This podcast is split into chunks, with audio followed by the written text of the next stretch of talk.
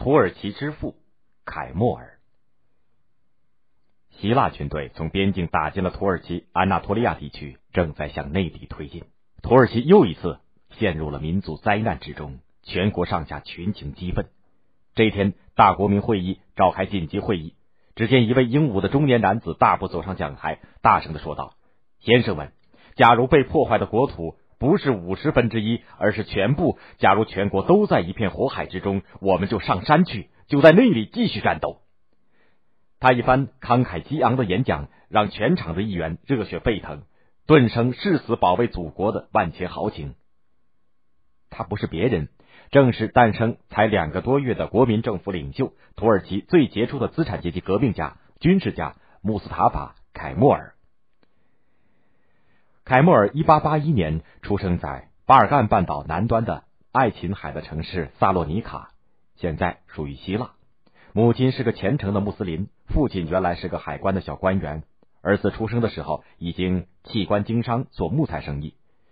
凯明的父亲把凯莫尔送进了一所刚创办的新式小学，但是凯莫尔的小学还没有毕业，父亲就因为生意破产、忧郁过度病死了。凯莫尔只好跟母亲去投奔了乡下的舅舅，放羊看田，吃了不少苦头，也磨练了他坚韧不拔的意志。幸亏姨妈资助，凯莫尔才继续在萨洛尼卡上学。一八九三年，十二岁的他背着母亲考入了萨洛尼卡预备军事学校，开始了他向往已久的军旅生涯。他聪颖勤奋，为人正派，很受老师的喜欢。有一位数学老师干脆不叫他的本名穆斯塔法，而是称呼他凯莫尔。在土耳其语当中，凯莫尔就是正义的意思。十八岁的时候，他又考进了伊斯坦布尔军事学院深造。十九世纪末二十世纪初，土耳其奥斯曼帝国已经是日薄西山，沦为西方列强欺凌争夺的半殖民地。青年凯莫尔的爱国主义意识被唤醒，在军校里，他如饥似渴的阅读伏尔泰、卢梭、孟德斯鸠等法国启蒙学者的著作和土耳其大诗人凯马尔的爱国诗篇。进一步认识到封建领主的贪婪残暴、民族压迫的深重和苏丹专制制度的野蛮落后，于是他和几个志同道合的同学组织了一个秘密的革命小组，办了一份手抄小报，写文章揭露苏丹的黑暗专制统治。这里所说的苏丹就是奥斯曼的君主。一九零五年，凯莫尔以上尉军衔从军事学院毕业。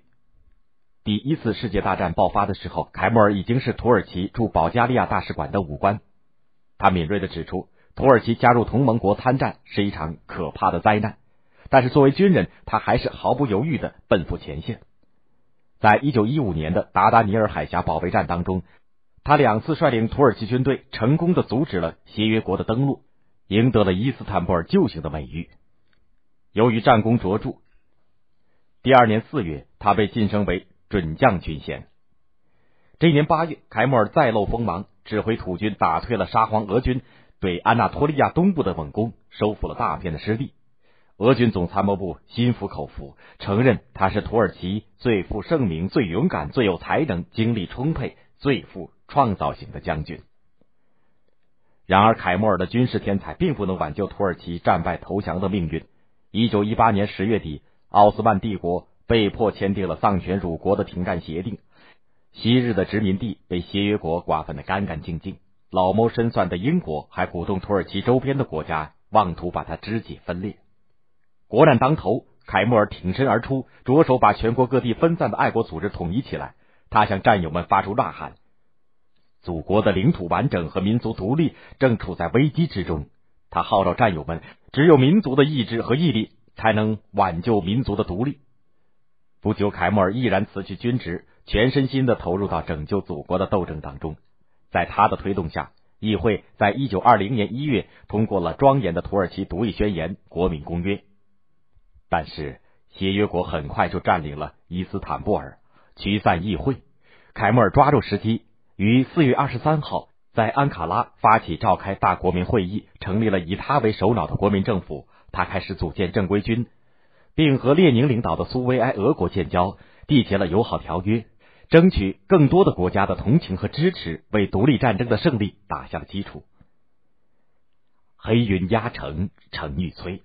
一九二零年六月，希腊军队在英国的支持下大举进攻，企图扼杀土耳其的独立运动。西军攻势猛烈。第二年八月，九万西军向安纳托利亚的内地发起总攻，妄图一举攻克安卡拉。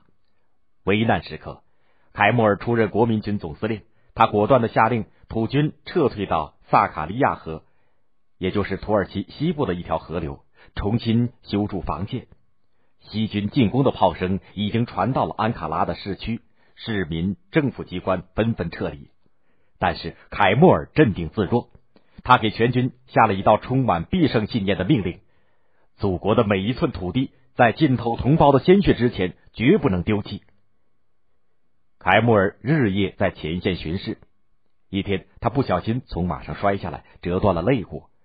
将士们恳求让他休息治疗。他坚决不同意带伤指挥战斗，全军士气高涨。经过二十二天的血战，终于赢得了萨卡利亚河战役的大捷。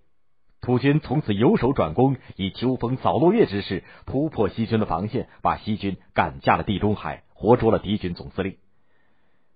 凯末尔领导土耳其人民最终赶跑了外国侵略者，协约国不得不在一九二三年七月二十四号在瑞士签订了洛桑协议，正式承认土耳其。独立和主权。土耳其全国沉浸在民族解放的喜悦之中。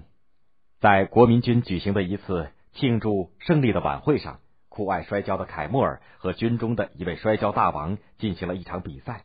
观看的士兵和群众人山人海。只见那个摔跤大王紧紧抱住凯莫尔的双腿，猛地一发力，把他高高的举了起来。全场鸦雀无声。他却把凯莫尔。又慢慢的放了下来。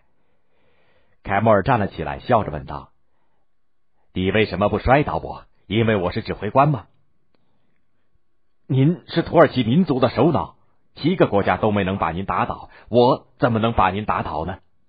摔跤大王的回答激起了全场的欢笑和热烈的掌声。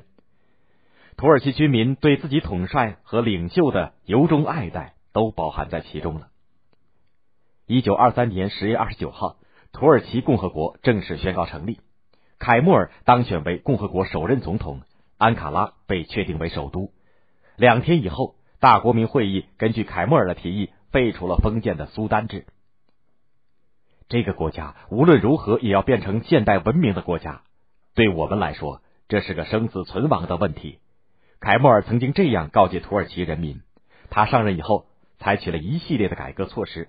粉碎封建势力，推广新式的教育和文字改革，实行资产阶级司法制度，废除一夫多妻制，给予妇女受教育权、遗产继承权，大力发展经济，领导土耳其摆脱了中世纪封建专制的束缚，逐步跨入资产阶级民主国家的行列。